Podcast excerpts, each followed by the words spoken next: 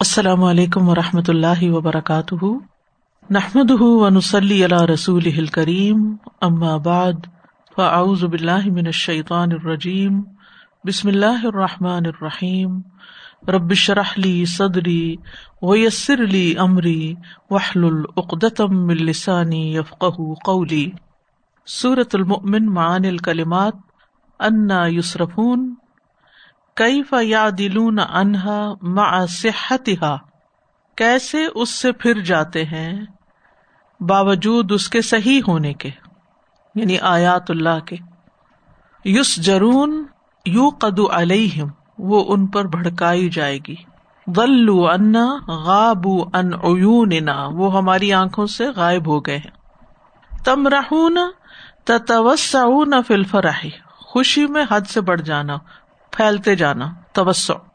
اشرن و بطرن، شر اور اطراہٹ کے ساتھ یعنی اکڑتے اور اتراتے ہوئے۔ مسوا و مسکن ٹھکانا اور سکونت جا۔ قدیا بالحق، حکم بلادلی بین رسولی و مقدبی رسولوں اور ان کے جٹلانے والوں کے درمیان عدل کے ساتھ فیصلہ کر دیا جائے گا۔ الوقفات التدبریہ، نمبر ون۔ إذ الأغلال في أعناقهم والسلاسل يسحبون. قال الحسن بن ابی الحسن، حسن بن ابی حسن کہتے ہیں، لم تجعل السلاسل في آناق أهل النار لأنهم عاجز الرب، نہیں ڈالی گئی زنجیریں آگ والوں کی گردنوں میں۔ اس لیے کہ انہوں نے رب کو آجز کر دیا تو اب رب کو انہیں پکڑ کے زنجیروں میں جکڑنا پڑا۔ اس لیے نہیں۔ یعنی پولیس اگر مجرم کو زنجیروں میں جکڑتی ہے تو کیوں جکڑتی ہے؟ کیونکہ مزید جرم نہ کرے اور یہ کہ پلٹ کے وہ پولیس پر حملہ آور نہ ہو اور ان کو نقصان نہ دے۔ لیکن اللہ تعالیٰ جب کسی کو زنجیروں میں جکڑتے ہیں تو اس لیے نہیں کہ اللہ تعالیٰ نوز باللہ کمزور ہیں اور مجرموں سے کوئی ڈر خطرہ ہے۔ نہیں۔ لیکن ترسب اہم ادا اطفا احم اللہ استخر اللہ بلکہ اس لیے کہ یہ زنجیریں ان کو نیچے گرا دیں، ترسب.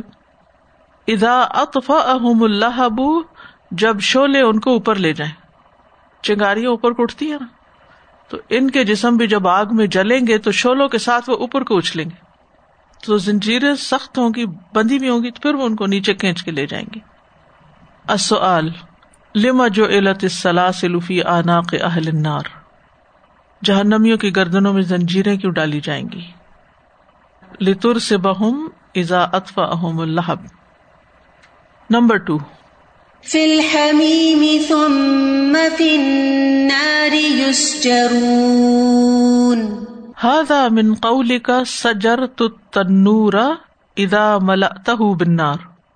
یہ جب آگ کے تندور کو بھر دیتے ہیں تو کہتے ہیں سجر تو تنور میں نے تنور کو بھڑکا دیا۔ فلمانا، تو اس کا مطلب ہے ان ید خلو نفیحا کہ وہ اس آگ میں جھونکے جائیں گے۔ کما ید خل الحتب تنور جیسا کہ ایندھن تنور میں جھونکا جاتا ہے۔ یعنی میں نے تنور بھڑکایا۔ ویسے عموماً کہتے ہیں نا، تندور گرم کرو۔ جیسے اوون گرم کرتے ہیں آپ۔ ٹھیک ہے ایسے تنور گرم کیا۔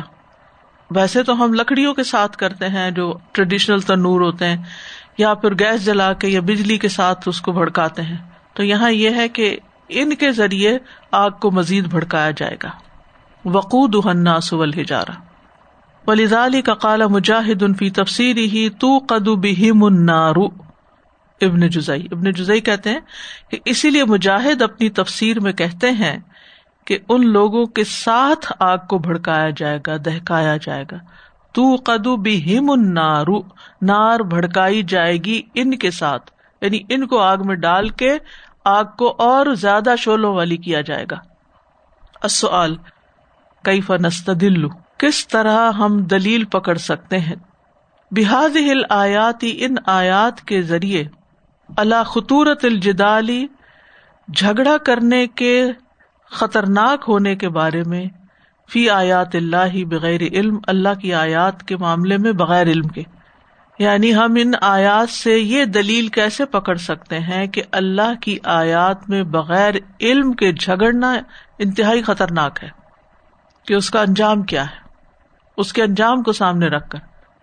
اور لوگوں نے اس کو کھیل بنا رکھا ہے۔ دین کے معاملے میں طرح طرح کی بحثیں کرنا بےکار قسم کی، اور مقصد کیا کہ دین کو ہرایا جائے، دین والوں کو آجز کیا جائے۔ اور ہمیں یہ آیات ماننی نہ پڑے۔ ہمیں سرینڈر نہ ہونا پڑے، بلکہ ان کو دبا دیا جائے، نیچا دکھا دیا جائے۔ Number three. ثم قيل لهم أين ما كنتم تشركون من دون الله قالوا ضلوا عنا بل لم نكن ندعو من قبل شيئا. كذلك يضل الله الكافرين. تم مقیل الحم ائی نما کن تم پھر ان سے کہا جائے گا، ان سے پوچھا جائے گا کہ کہاں ہے وہ جن کو تم شریک ٹھہراتے تھے؟ بے عبادت کم من دون اللہ۔ اللہ کے سوا ان کی عبادت کرتے ہوئے من علیحت کم و اوسان کم تمہارے معبود اور تمہارے بت، حتیٰ کم یہاں تک کہ وہ تمہاری فریاد رسی کرے۔ یعنی پھر ان سے پوچھا جائے گا کہ اللہ کے سوا جن کی عبادت کرتے ہوئے تم ان کو اللہ کے ساتھ شریک ٹھہراتے تھے، وہ تمہارے معبود اور بت وغیرہ کہاں ہے کہ اب تمہاری اس وقت مدد کریں، تمہاری فریاد رسی کریں۔ فیون قزون کم پھر وہ تمہیں بچا لیں۔ مما ان تم فی ہی جس میں تم گرفتار ہو، من البلا والعذاب، آزمائش اور عذاب میں سے۔ یعنی وہ تمہیں اس آزمائش اور عذاب سے بچا لیں جس میں تم گرفتار ہو۔ فن المابود یوگیس من ابد و خدم کیونکہ معبود ان لوگوں کی فریاد رسی کرتے ہیں جو ان کی عبادت کرتے ہیں اور ان کی خدمت کرتے ہیں۔ وہ ان ما یقال حاض لہم توبیخن و تقری ان اللہ کا نمن ہوں فر دنیا یہ ان کو ڈانٹنے اور جھڑکنے کے لیے کہا جائے گا جو وہ دنیا میں کرتے تھے۔ یوقال الحم کہا جائے گا ان کو توبیخن و تقری ڈانٹنے اور جھڑکنے کے لیے۔ کس بات پر؟ جو کچھ دنیا میں وہ کیا کرتے تھے۔ یعنی ان کی شرک پر یا ان کی نافرمانیوں پر۔ اصو آلو مل غایت منسو المشرقین ان علیحتم وہم یو جہون العذاب؟ مل غایت کیا مقصد ہے؟ غرض و غایت ہے۔ من سعال سوال کرنے کی۔ المشرقین مشرقوں سے۔ ان علیہتہم ان کے معبودوں کے بارے میں۔ وہم یواجہون العذاب، جبکہ وہ عذاب سامنے دیکھ رہے ہوں گے، اس کا سامنا کر رہے ہوں گے۔ ڈانٹ ڈپٹ کے لیے۔ یہ جو بات ہے کتنی ڈینجرس ہے نا۔ یہ والا جو پارٹ ہے کہ معبود تو اپنے یعنی جو ان کی عبادت کرتے ہیں، ان کی فریاد رسی بھی کرتے ہیں۔ تو ہم اللہ سبحانہ تعالیٰ کو پہچانتے ہیں اور اس کی عبادت کرتے ہیں، جیسے بھی توفیقہ بھی ملتی ہے۔ اور باقی کیسے ہماری مشکلات دور ہوتی ہیں اور ہماری مدد کرتے ہیں؟ لیکن میں سوچ رہی ہوں کہ جو نہیں مانتے یا جو شرک کرتے ہیں، جب وہ مانگتے ہیں تو کرتے تو اللہ سبحانہ تعالیٰ ہی ہیں، لیکن وہ ایک ڈیلیوژن میں ہوتے ہیں کہ یہ معبود ان کے وہ ہیلپ کر رہے ہیں جن کو وہ مانتے ہیں۔ لیکن قیامت کے روز واقعی وہ جو ایک ڈانٹ ہے وہ جو ایک چیز ہے، وہ کیسے کلیئر ہو جائے گی کہ جس دھوکے میں انسان تھے، وہ بالکل ایک روز روشن کی طرح آیا ہو جائے گا اور پھر گلٹ اور پچھتاوا اور ریگریٹ سبحان اللہ۔ اللہ تعالیٰ بچائے اس لیے نظریے کا غلط ہونا انسان کو کتنا دور تک لے جاتا ہے۔ سوچ کی غلطی جو ہے، وہ انجام کی ہولناکی پہ جا کے منتج ہوتی ہے۔ اور جب دل ٹیڑھے ہو جاتے ہیں، جب سوچ غلط ہو جاتی ہے، تو انسان دو نقصان کرتا ہے۔ ایک یہ کہ دنیا کے بارے میں اس کا نظریہ درست نہیں ہوتا۔ کچھ لوگ نعمتوں کو صحیح استعمال نہیں کرتے، کچھ ان کو ابیوز کرتے ہیں۔ دونوں سوچ کی غلطی کی وجہ سے ہوتا ہے۔ اور پھر دوسرا نقصان آخرت کا نقصان ہے، انجام کا نقصان ہے۔ اور صرف آخرت کا نہیں، دنیا میں بھی بگاڑ آتا ہے۔ سوچ کی غلطی یہاں سے آپ دیکھیں، بعض اوقات یہ نہیں کہ صرف جو گمراہ لوگ ہیں، وہی یا مشرق ہی غلط سوچ رکھتے ہیں۔ یہ سوچ کی غلطی بہت جگہوں پہ ہوتی ہے اور شیطان ہماری اسی سوچ میں ہی آ کے خلل اندازی کرتا ہے۔ بس وسا ڈالتا ہے اور ہمیں خوش نما باغ دکھاتا ہے، غلط چیزوں کو صحیح کر کے بتاتا ہے، تعویلیں کرواتا ہے۔ اس طرح کی بہت سی چیزیں ہوتی ہیں۔ مجھے وہ واقع یاد آ رہا ہے کہ ایک دفعہ حسن بصری رحم اللہ جو تھے، وہ بہت بڑے تابی ہیں اور بہت بڑے زاہد ہیں، عالم ہیں، حدیث کے بہت بڑے جاننے والے ہیں۔ یعنی دنیا ان کو مانتی ہے۔ نام آپ نے بھی سنا ہوگا حسن بصری کا۔ حضرت عمر سلمہ نے ان کی تربیت کی تھی۔ تابعین میں سے ہیں۔ مطلب دین کو تھورلی جاننے والے وہ اپنے اسٹوڈینٹس کے ساتھ بیٹھ کر حلوا کھا رہے تھے، میٹھا کھا رہے تھے۔ تو پاس سے ایک شخص گزرا، تو انہوں نے اس کو بھی دعوت دی، تم بھی آ جاؤ حلوا کھا لو۔ تو اس نے یہ کہہ کے انکار کر دیا کہ چونکہ میں حلوے کا شکر ادا نہیں کرتا، اس لیے میں حلوا نہیں کھاؤں گا۔ یعنی میں نے کبھی اس نعمت کا شکر ہی ادا نہیں کیا، تو میں یہ نعمت کیوں استعمال کروں؟ زہد، غلط زہد۔ تو اب یہ ہے کہ ایسا شخص ایک بات کہ جب گزرتا ہے تو اسٹوڈینٹس تو بڑے متاثر ہوتے کہ کتنا نیک شخص ہے جو کہتا ہے، میں اس لیے حلوا نہیں کھاؤں گا کیونکہ میں نے حلوے کا شکر ادا نہیں کیا کبھی۔ یا میں اس نعمت کا شکر ادا نہیں کر سکتا۔ And it's too good to be grateful تو حسن بصری نے فوراً اصلاح کی۔ کہتے اس شخص سے بڑھ کے گمراہ کون ہو سکتا ہے؟ کہ جو یہ دعوی کرتا ہے کہ اس کے پاس سخت نہیں ہے شکر ادا کرنے کی اس لیے یہ نعمت نہیں کھائے گا، یہ بتائے کہ جتنی نعمتیں یہ استعمال کر رہا ہے آلریڈی کیا ان سب کا یہ شکر ادا کر چکا ہے یا کر سکتا ہے؟ صرف ایک سانس لینے کی نعمت، ہم میں سے کون کہتا ہے کہ ہم نے اس نعمت کا شکر ادا کر دیا، اس لیے میں سانس لے رہی ہوں؟ یا میں پانی اس لیے پی لیتی ہوں کیونکہ میں نے پانی کا شکر ادا کر دیا ہوا ہے؟ انتہائی غلط سوچ ہے نا؟ اب اس غلط سوچ کا نقصان کیا ہوتا ہے کہ انسان اپنے آپ کو بلا وجہ خود ساختہ قسم کے زہد میں مبتلا کر کے اللہ کی حلال چیزوں کو اپنے اوپر حرام کر دیتا ہے۔ میں یہ نہیں کروں گا، میں وہ نہیں کروں گا، میں نہیں کھاؤں گا، یہ نہیں پہنوں گا۔ نہیں، مجھے دنیا سے کوئی سروکار نہیں کیونکہ میں نے کبھی شکر ادا نہیں کیا، یا میں ان کا شکر ادا نہیں کر سکتا، یا میں ان کا حق ادا نہیں کر سکتا۔ بھائی تم ایک نعمت کا بھی حق ادا کر سکتے ہاں ہم شکر اس طرح ادا کرتے ہیں، جب رات کو سوتے ہیں تو ہم کہتے ہیں الحمد للہ اطامنا و سخانا و کفانا و آوانا و کم اللہ کافی اللہ ہاں؟ اور اسی طرح شکر کی اور دعائیں ہیں۔ ہم عمومی طور پر زبان سے شکر ادا کر دیتے ہیں، عملی طور پہ تو ہم کر بھی نہیں سکتے، اور میں تعدو نعمت اللہ تو ان تو نعمتیں بھی نہیں شمار کر سکتے، ان نعمتوں پر جو ان تو شکر کہاں سے ادا کریں گے؟ ساری زندگی بھی سجدے میں پڑے رہے تو ہم شکر ادا نہیں کر سکتے۔ لیکن یہاں یہ بات کرنے کا مقصد کیا ہے کہ اس طرح انسان سیدھے رستے سے ٹیڑھے رستے پہ چل پڑتا ہے بیکاز آف رانگ تھنکنگ سوچ کی غلطی کی وجہ سے۔ اس پر ہمیں چیک رکھنے کی ضرورت ہے۔ کچھ لوگ ہر وقت مایوسی کی باتیں کرتے رہتے ہیں اور مایوسی پھیلاتے رہتے ہیں۔ پتا نہیں کیا ہوگا پتا نہیں کوئی عمل قبول ہے یا نہیں پتا نہیں یہ ہے یا وہ ہے۔ اچھا اس کے نتیجے میں ایک نیگیٹیوٹی پھیلتی ہے۔ اور دوسرے لوگ سمجھتے ہیں، اور خاص طور پر وہ لوگ جو آپ کو اچھا سمجھتے ہو، وہ سمجھتے ہیں کہ اگر ان کا نہیں کچھ قبول تو ہمارا کہاں سے ہونا چھوڑو، کچھ بھی نہ کرو۔ تو صحیح سوچ کیا ہے؟ صحیح سوچ وہ ہے جو رسول اللہ صلی اللہ علیہ وسلم کا اس حسنا ہے۔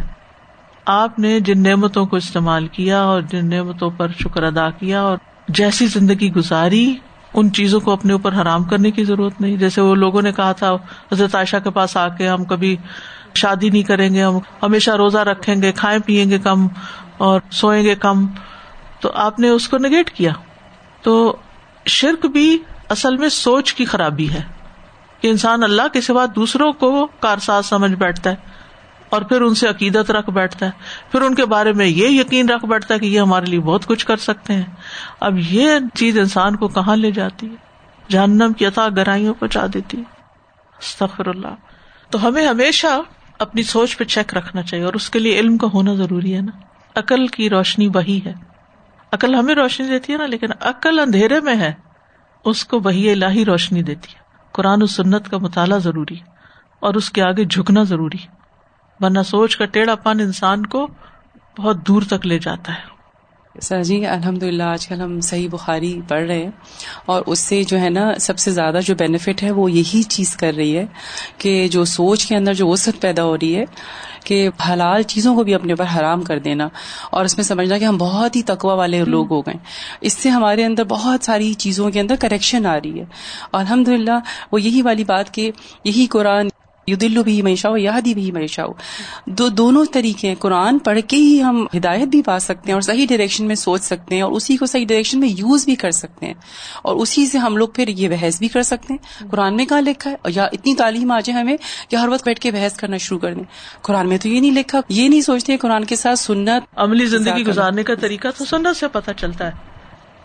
کل سے میں یہی سوچ رہی تھی کہ جب الم طرح والی آیت پڑھی تھی تو یہاں کینیڈا آ کے جو ملٹی فیتھ کے لوگوں سے کبھی انٹریکشن ہوتے ہیں تو میں یہ دیکھتی ہوں، کئی مرتبہ میرا اپنا پرسنل ایکسپیرینس ہوا ایسے لوگوں سے مل کر کہ جن لوگوں کی وہ عبادت کرتے ہیں یا جن کو وہ اپنا خدا مانتے ہیں، ان کی زندگیوں میں جب کوئی ایسے موڑ آ جاتے ہیں تو وہ خود ہی ان کے بارے میں اپنے خیالات کا اظہار اس طریقے سے کرتے ہیں کہ لگتا ہے کہ واقعی ان کا بلیف جو ہے انہیں معلوم ہے کہ غلط ہے۔ لیکن پھر یہ جو اللہ تعالیٰ یہاں فرماتے ہیں جانا کدھر ہے کرنا یوسف ان کے وہ کہاں سے پھیرے جاتے ہیں؟ استاد ایک چیز پوچھنی تھی کہ جیسے آپ نے ابھی یہ زنوسری کی اتنی خوبصورت بات بتائی تو سم ٹائم ایسا ہوتا ہے کہ میں تو اس نعمت کے قابل نہیں تھی میں اس چیز کے قابل نہیں تھی۔ ایک یہ فیلنگ آپ کے جو دل میں آتی نا اس کو ہم نیگیٹو لیں گے کیا اس کو اس کو ہم یوں کہیں گے کہ یہ سراسر اللہ کا احسان ہے میرا اس میں کوئی کمال نہیں۔ لیکن یہ آپ نے بڑا زبردست سوال کیا ہے کیونکہ بعض اوقات ہم پر کوئی نعمت آتی ہے نا، یا کسی پر کوئی نعمت آتی ہے، تو ہم فوراً یہ کہنے لگتے پتہ نہیں اس کی کون سی نیکی کام آ گئی۔ سوال یہ پیدا ہوتا ہے کہ اب تک جو کچھ ہمارے پاس ہے، وہ ہماری نیکیوں کا بدلا ہے۔ اللہ کا احسان ہے بس، اللہ کا فضل ہے بس۔ اسی نے دیا ہے، ٹھیک ہے نا؟ تو اس طرح بھی نہیں سوچنا چاہیے، پتہ نہیں کون سی نیکی کام آ گئی۔ میں نے یہ کیا تھا تو اس لیے مجھے یہ نیکی ملی۔ میں نے اتنی محنت کی تھی تو میری اولاد بڑی قابل نکلی۔ نہیں یہ اللہ کا فضل ہے۔ اللہ ہی نے ہدایت دی اللہ ہی نے رستہ دکھایا۔ اس طرح لیکن جیسے بعض اوقات کوئی ایسی نعمت ملتی نا اس پہ دل میں ایسا آتا ہے کہ یہ نعمت میرے لیے کیسی میں تو اس کے قابل ہی نہیں تھی کہ یہ جو مجھے ملے۔ مطلب آپ کے بے اختیار بعض اوقات آنکھ سے آنسو نکلتے کہ میں اس قابل نہیں تھی کہ مجھے۔ آپ یہ نہ کہیں قابل نہیں تھی کیونکہ پھر اللہ تعالیٰ نے نوز بلا کو غلطی تو نہیں کی نا آپ کو دیکھ۔ اس وقت یہ سوچنا چاہیے کہ میں نے تو کبھی سوچا بھی نہیں تھا اور میں نے تو کبھی اس کا گمان بھی نہیں کیا تھا، یہ تو سراسر اللہ کی رحمت ہوئی۔ اللہ کے فضل، اللہ کی رحمت، اللہ کے کرم کا ذکر کرنا چاہیے۔ اما بن نعمت رب کا فحدث۔ یہ سراسر اللہ کا فضل ہے، ٹھیک ہے نا؟ اللہ ہی اپنی رحمت کر رہا ہے۔ اچھا یہ جو جملے ہم بولتے ہیں نا، روایتی جملے جو ہمارے اپنے کلچر کے جملے ہیں نا، ان کو بھی اگر قرآن و سنت کی روشنی میں پرکھے نا، تو کبھی کبھی ایسا ہوتا ہے کہ کوئی جملہ میں خود بھی بولتی ہے تو میں سوچتی ہوں، کبھی صحابہ نے بھی ایک ایکسپریشن یہ باتیں کی تھی صحابہ کی مجالس میں بھی اس طرح کی کوئی باتیں ہوا کرتی تھی تو بڑی حیرت ہوتی ہے نا کہ ان کی گفتگو بڑی سیدھی سیدھی اسٹریٹ فارورڈ ہوتی تھی۔ ادھر ادھر کی باتیں نہیں بنایا کرتے تھے، بہت تکلفانہ باتیں نہیں کیا کرتے تھے۔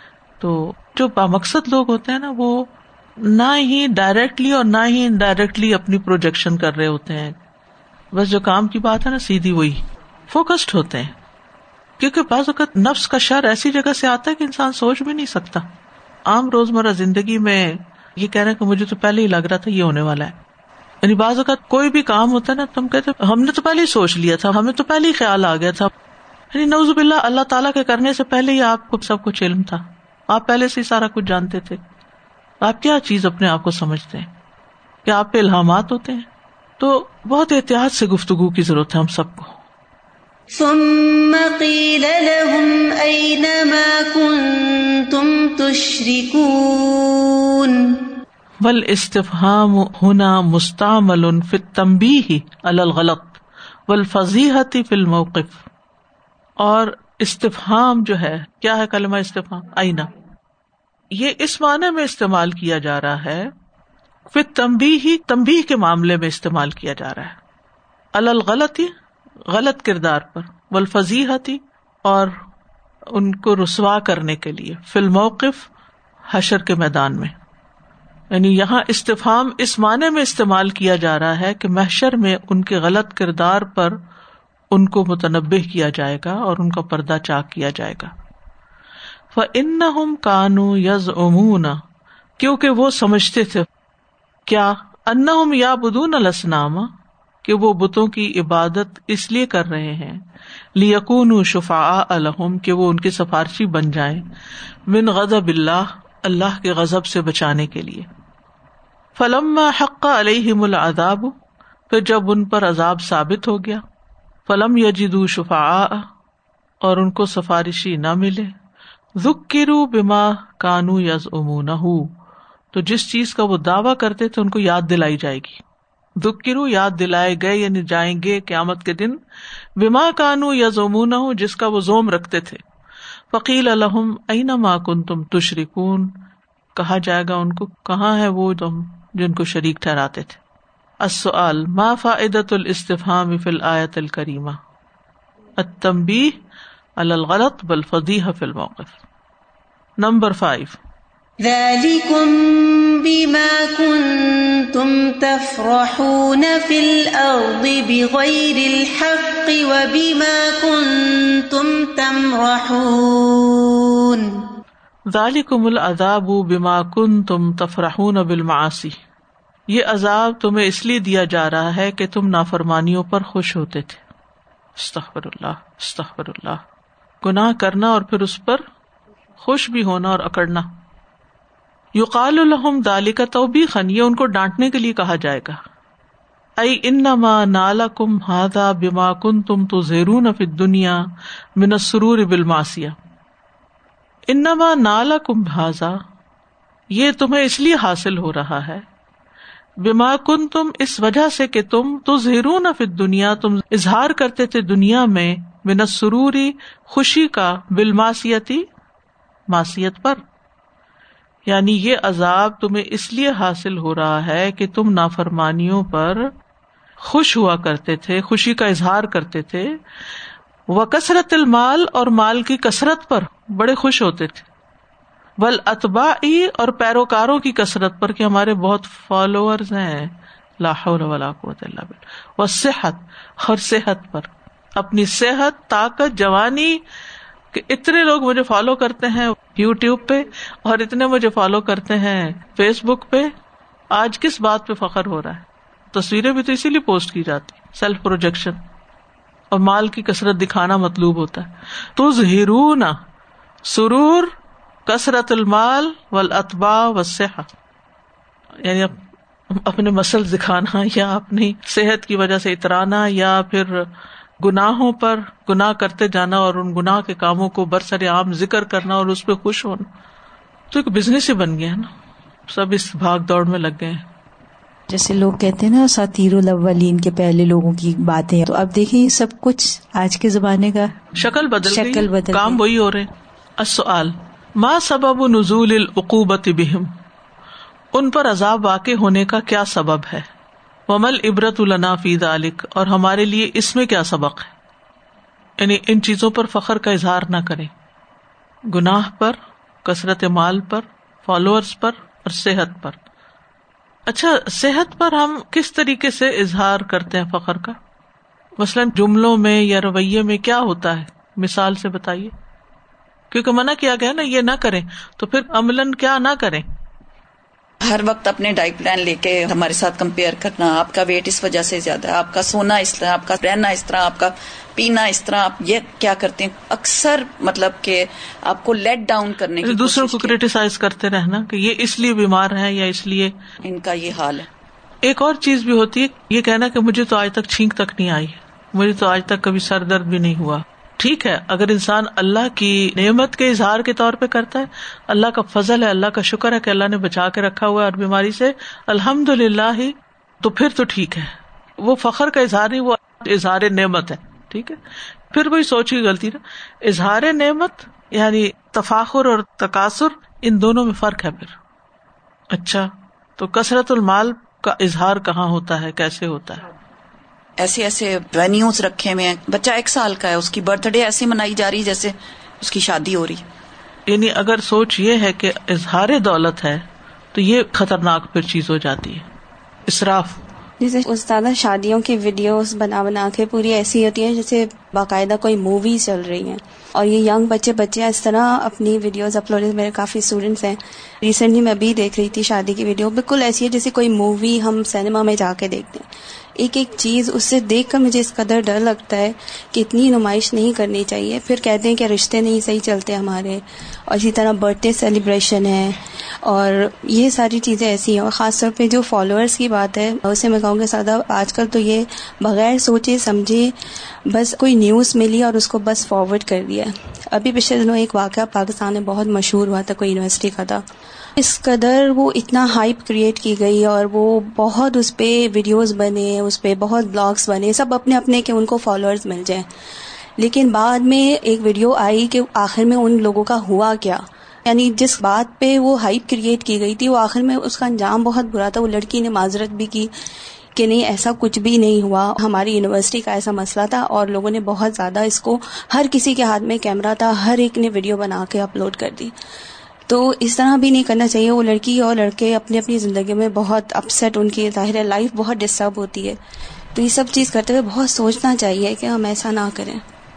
اس کے برعکس جو لوگ محنت کر رہے ہیں ریسرچ کر رہے ہیں، ملک و ملت کی بھلائی کی، خاموشی سے کہیں کسی گوشے میں بیٹھ کے بغیر شہرت کے کام کر رہے ہیں، ان کا کچھ بھی نہیں، کوئی بتاتا کہ ہماری نئی نسل جو ہے، ان کو فالو کریں اور ان جیسے کوئی محنت والے کام کریں۔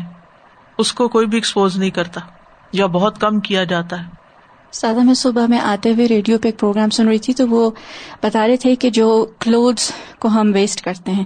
اینڈ دس آئیڈیا کہ اب اسپیشلی پینڈیمک میں جو ایک ہو گیا نا کہ آرڈر ملٹیپل چیزیں ہم کر دیتے ہیں۔ فار ایگزامپل میڈیم سائز اب شور پتا نہیں ہے کہ کیا ہے کیونکہ ٹرائی تو کر نہیں سکتے۔ تو اسمال بھی منگا لیں گے لارج بھی منگا لیں گے پھر جو نہیں ہوگا اس کو ریٹرن کر دیں گے جو سائز فٹ نہیں ہوگا۔ اینڈ آلسو ادر چیزیں جو کہ بہت زیادہ ایک شاپنگ اسپری ہے۔ تو اکثر کنزیومر سمجھتے ہیں کہ ہم جو ریٹرن کر رہے ہیں it's actually going to end up back in the shelf to be resold لیکن مور آفن ایسا نہیں ہوتا.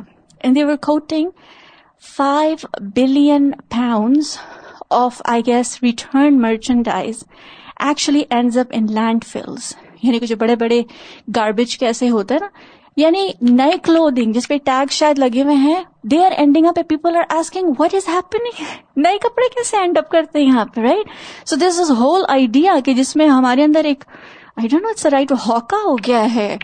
کنزیومرس کو بھی پروڈیوسرس کو بھی جو پروڈیوس کیے چلے جا رہے ہیں beyond any major and it's creating serious serious sort of problem for our economy and environment definitely جی؟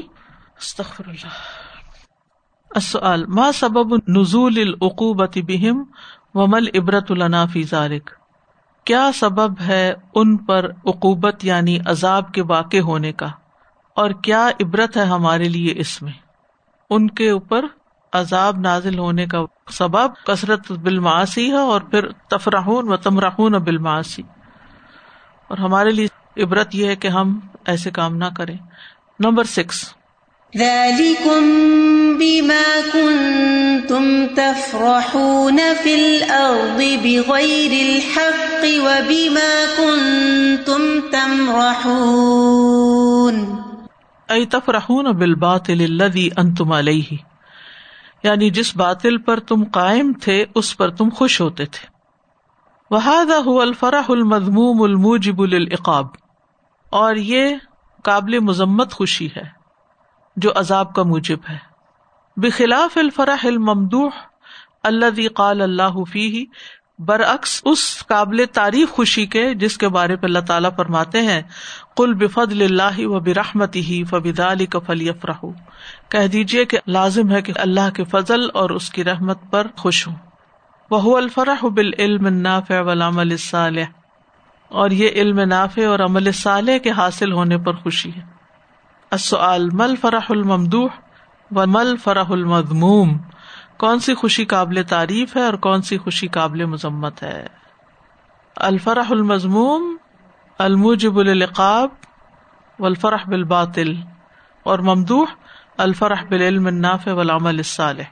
یعنی جب انسان کو نیک کام کر کے خوشی ہو تو یہ خوشی قابل مذمت نہیں۔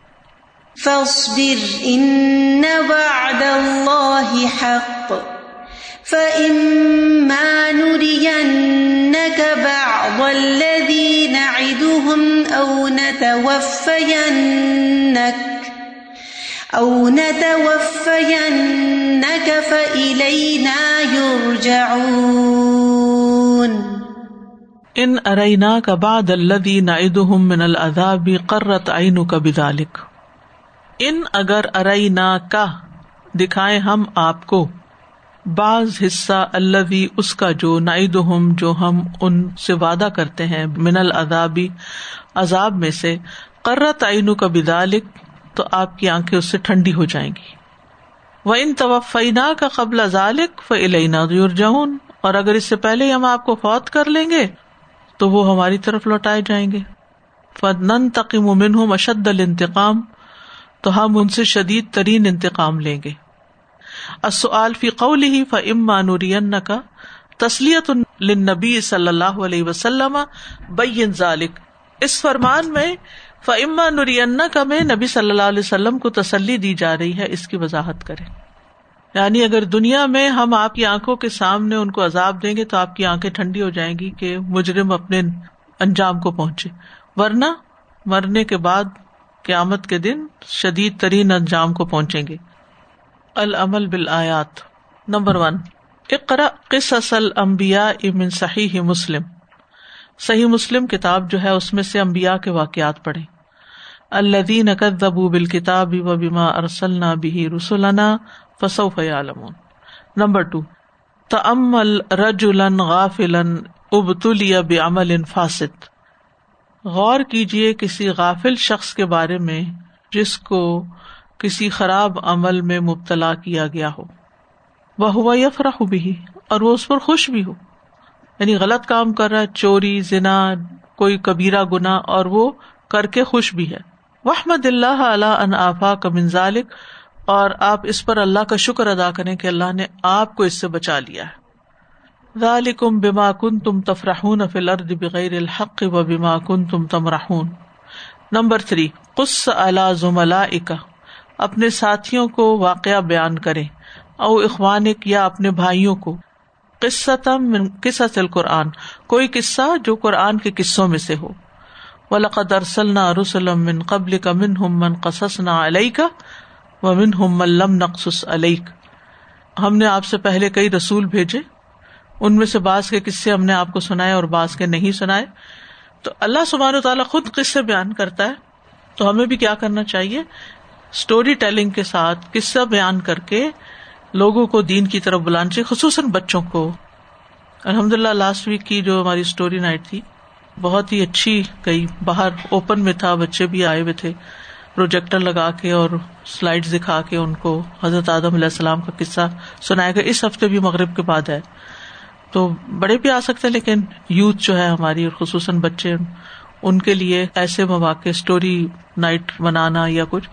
تو آپ اپنے گھر میں بھی بچوں کو جمع کر کے آپ خود بھی ان کو اسٹوری سنا سکتے ہیں۔ مجھے یاد ہے کہ سب سے پہلی چیز جو دین کی ہم نے اپنے گھر میں دیکھی، وہ اسٹوری ٹیلنگ تھی۔ ہمارے والد رات کو روزانہ ہمیں کہانیاں سنایا کرتے تھے، تمام پیغمبروں کی۔ مجھے اب بھی وہ رات یاد ہے کہ جب نور علیہ السلام کے طوفان کا قصہ میرے والد نے سنایا تھا۔ کہاں میں لیٹی ہوئی تھی، کس طرح۔ اور اسی طرح پھر میں نے اپنے بچوں کو بھی سنانے کا تو اتنا نہیں، مجھے ٹائم ہوتا تھا اور ویسے بھی بیسیکلی میں اسٹوری پرسن اتنا نہیں ہوں۔ تو پھر ان کو بکس لا کے دی جہاں جہاں سے مجھے کتابیں ملتی تھی صحابہ کی کہانیوں کی اور پیغمبروں کی کہانیوں کی، اردو میں اچھا خاصا لٹریچر موجود ہے۔ انگلش میں بھی شاید ہوگا۔ تو وہ میں نے لا کے ان کے شیلفوں میں رکھ دی اور ہر روز رات کو ایک ایک کتاب ان کی سراہنے ہوتی تھی اور پڑھتے پڑھتے سوتے تھے۔ اور پھر ہشام کو تو باقاعدہ ریڈ کر کر کے بہت سنایا کیونکہ کچھ بچے ریڈنگ کے بجائے لسننگ زیادہ پسند کرتے ہیں، تو ان کو آپ بک سے بھی پڑھ کے ڈرامائی انداز میں اسٹوری کے انداز میں سنا سکتے ہیں۔ لیکن یہ بہت بہترین طریقہ ہے بچوں کو سکھانے کا۔ بڑوں کو بھی، بڑوں کو بھی کہانیاں اچھی لگتی ہیں۔ یوسف کا قصہ کس کو اچھا نہیں لگتا، جو ایک ہی اسٹریچ میں سارا آتا ہے۔ تو اللہ سبحان تعالیٰ چونکہ خود فرماتے ہیں من قسسنا علیہ کا ومن ہم لم نقص علیہ تو ہمیں بھی دعوی کے اس اسلوب کو استعمال کرنا چاہیے۔ اتوجیحات نمبر ون سو حشر المجادلین ابطال الحق۔ اس رکو میں ہمیں حق کو باطل کرنے کے لیے جھگڑا کرنے والوں کا محشر میں بدترین حال بتایا گیا ہے۔ عزل اغلال فیا ناقم وسلا سلحمون نمبر ٹو ادن تشر فل بل دل فراہ بل باطل فہنا یق من العقوبہ جب پھیل جائے، انتشار ہو جائے کسی شہر میں باطل پر خوش ہونے کا، گناہوں پہ خوشی منانے کا، تو وہاں عذاب آنے کا ڈر ہوتا ہے۔ ذالکم بما کن تم تفرحون فی الارض بغیر الحق و بما کن تم تمرحون۔ نمبر تھری اس بر ان معاص اللہ۔ اللہ کی نافرمانیوں سے رک جائیں۔ اس بر کا مطلب ہوتا ہے روک لینا اپنے آپ وہ اللہ تعاط اللہ، اور اللہ کی اطاعت پر صبر کریں۔ وہ اللہ اقدار اللہ، اور اللہ کی تقدیروں پہ صبر کریں۔ فل فرج قریب، کیونکہ مصیبت جل چھٹ جائے گی۔ فصبر ان نواد اللہ حق۔ اور یہ ایک بہت بڑی حقیقت ہے۔ بہت پیاری بات یہاں کی گئی ہے، جو اس آیت میں ہے۔ فصبر ان نواد اللہ حق۔ یہ مشکل آسان ہو جائے گی۔ کوئی بھی تکلیف جب ابتدا میں آتی ہے نا ایک دم آپ کو شوق لگتا ہے، کوئی چوٹ لگتی ہے، کوئی بیماری آتی ہے، کوئی کچھ ہوتا ہے، وہ بہت بڑی لگتی ہے آپ کو، بہت ہیوی لگتی ہے، بہت تکلیف دہ لگتی پھر آہستہ آہستہ آہستہ آہستہ کیا ہوتا ہے؟ چاہے تکلیف ہو بھی، لیکن اس کی انٹینسٹی کم ہونے لگتی ہے۔ یا آپ کو اس کی ٹینشن کم ہو جاتی ہے۔ پھر آہستہ آہستہ وہ ختم بھی ہو جاتی۔ کتنی بیماریاں ہماری زندگی میں آئی ختم ہو گئی ٹھیک ہے؟ پھر اسی طرح کوئی صدمے کی بات آپ سنتے، کوئی پیارا چلا جاتا ہے۔ جب تک باڈی گھر میں ہوتی ہے، دفنایا نہیں ہوتا، غم کا کیا حال ہوتا ہے؟ پھر باڈی قبر میں چلی جاتی ہے، پھر تھوڑا غم ہوتا ہے مگر ذرا سا کم۔ پھر ایک دن گزرتا پھر دو دن گزرتے پھر تین دن گزرتے آہستہ آہستہ آہستہ ہم کہاں آ جاتے ہیں؟ وہ کیفیت نہیں ہوتی جو پہلے چوٹ پہ تھی۔ اسی لیے صبر صدمے کی پہلی چوٹ پہ۔ فسٹ بر ان واد اللہ یقن تکلیف دور ہو جائے گی۔ اسی طرح کوئی نقصان ہو جاتا ہے۔ ٹھیک ہے، کچھ صدمے دیر تک چلتے لیکن ایک وقت آتا کہ آپ وہ ساری تھکاوٹ اور تکلیف اور پریشانی کو بھول بھی چکے ہوتے ہیں۔ اسی طرح اطاعت ہے۔ اطاعت کا کوئی بھی کام، پہلا روزہ مشکل لگتا ہے، پھر دوسرا آسان اور آخر میں آ کے تو پتہ ہی نہیں چلتا۔ اسی طرح مال کا خرچ کرنا، اگر آپ کو عادت نہیں ہے تو شروع میں دینا مشکل لگے گا، لیکن جب آپ دینے لگیں گے تو آپ کو دینے میں مزہ آنے لگے گا۔ کوئی بھی جسمانی مشقت کا کام جو نیکی سے تعلق رکھتا ہو، شروع میں آپ کو بہت تکلیف ہوگی۔ لیکن کرتے کرتے وہ چیز آسان ہو جائے گی۔ گھر کے کام بھی آپ دیکھیں۔ حتیٰ کہ بچے پالنے کا کام بھی آپ دیکھیں۔ پہلا بچہ پالنا کتنا مشکل لگتا ہے۔ پھر آہستہ آہستہ یوز ٹو ہو جاتا ہے۔ پھر نانی دادی کو دلچسپ کام لگتا ہے بچوں کو بچے پالے۔ حالانکہ ان کی اب طاقت وہ نہیں ہوتی جو اپنی جوانی کے وقت ہوتی۔ لیکن نسبتاً وہ آسان لگتا ہے۔ تو نیکی کے کام بھی شروع میں مشکل لگتے ہیں، نفس کو عادت نہیں ہوتی۔ قرآن کی تلاوت ہی دیکھ لیں۔ اگر آپ نہیں پڑھتے نا، تو آپ کو کہا جائے؟ ایک سپارہ پڑھو روز کا۔ بہت مشکل ہے۔ لیکن جب آپ پڑھنے لگتے تو آپ نے دیکھو گا پڑھنے والے تو روز پوری پوری صورت البکرا عال عمران ایک ایک منزل پڑھ جاتے ہیں۔ کیسے پڑھ جاتے ہیں؟ ان کے لیے کیوں آسان ہے؟ آپ کے لیے کیوں مشکل ہے؟ کیونکہ صبر نہیں کیا نا۔ جو صبر کر جاتا ہے نا، اس کے لیے رستے ضرور آسان ہو جاتے ہیں۔ اور جو صبر نہیں کرتا، وہ پیچھے ہٹ جاتا ہے، چھوڑ دیتا ہے، پھر وہیں آ کھڑا ہوتا ہے۔ اسی طرح تقدیر کے فیصلے۔ آپ کوئی کام چاہتے تھے، نہیں ہوا، جو نہیں چاہتے تھے، ہو گیا۔ ان کا بھی یہی حال ہے۔ نمبر فور، الاتعاز نصیحت حاصل کرے ول اعتبار عبرت پکڑے۔ کس سے؟ بما قص اللہ تعالی، جو اللہ نے قصہ بیان کیا ہے من اخبار رسول رسولوں کی خبریں سنا کر۔